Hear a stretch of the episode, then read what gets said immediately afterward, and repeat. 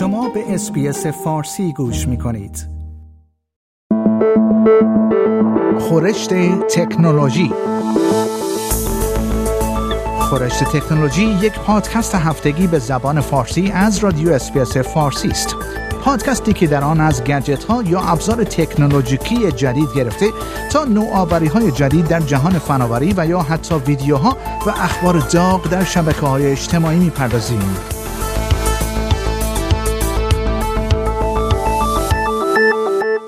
دوشنبه 5 دسامبر ساخت بزرگترین رصدخانه نجومی جهان رصدخانه SKAO با برگزاری مراسمی در محل پیش بینی شده برای آن در استرالیا و آفریقای جنوبی کلید خورد. تلسکوپ های SKA در طول عمر بیش از 50 ساله خود پیشرفت های تکنولوژیکی را هدایت خواهند کرد.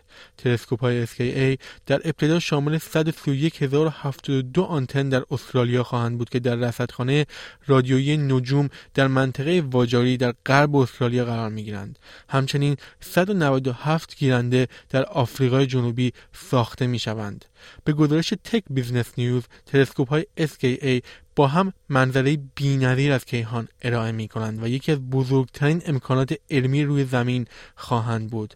پروفسور فیلیپ دایمند مدیر کل SKAO گفت که این تلسکوپ ها را به نمایندگی از جامعه بین المللی راه اندازی می کنند. او گفت تلسکوپ های رصدخانه SKA یکی از بزرگترین تلاش های علمی بشریت خواهد بود. من در سی سال گذشته درگیر این پروژه بودم و شروع ساخت و ساز آن یک اتفاق مهم است.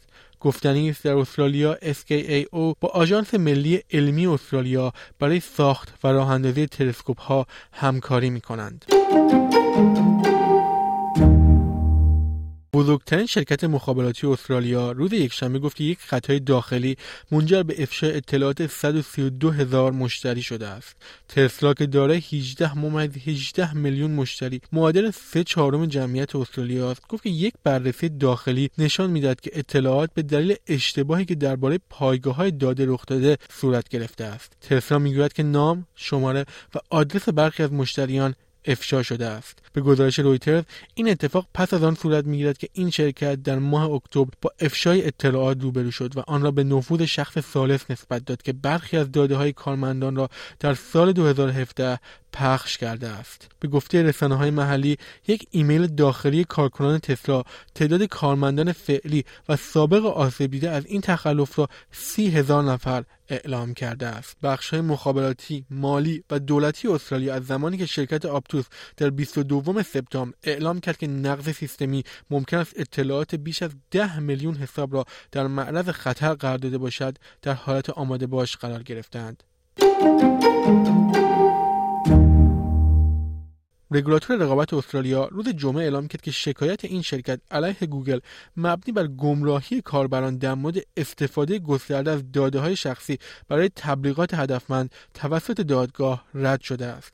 این دادرسی که توسط کمیسیون رقابت و مصرف کننده استرالیا در جولای 2020 آغاز شد ادعا کرد که گوگل در سال 2016 به صراحت از کاربران رضایت نگرفته است. تا اطلاعات شخصی آنها را برای فعالیت در سایت های غیر از گوگل استفاده کند. اگرچه دادگاه فدرال این ادعا را رد کرد و اعلام کرد که گوگل با رضایت کاربرانش این کار را انجام داده است.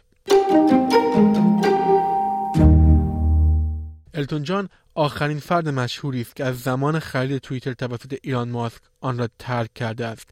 این خواننده بدون توضیح بیشتر تغییر سیاست توییتر در مورد اخبار جعلی را عامل این تصمیمش دانست. توییتر در ماه گذشته اقدام علیه حسابهایی را که اخبار جعلی درباره کووید 19 منتشر می کنند متوقف کرد.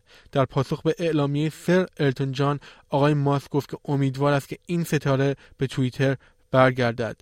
به گزارش بی بی سی این خواننده در آخرین توییت خود نوشت در تمام زندگیم سعی کردم از موسیقی برای گرد هم آوردن مردم استفاده کنم. با این حال دیدن اینکه چگونه از اخبار جعلی برای جدا کردنمان استفاده می شود غمگینم می کند من تصمیم گرفتم دیگر از توییتر استفاده نکنم.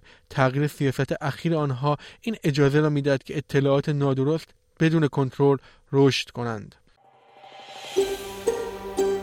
آیا می خواهید به مطالب بیشتری مانند این گزارش گوش کنید؟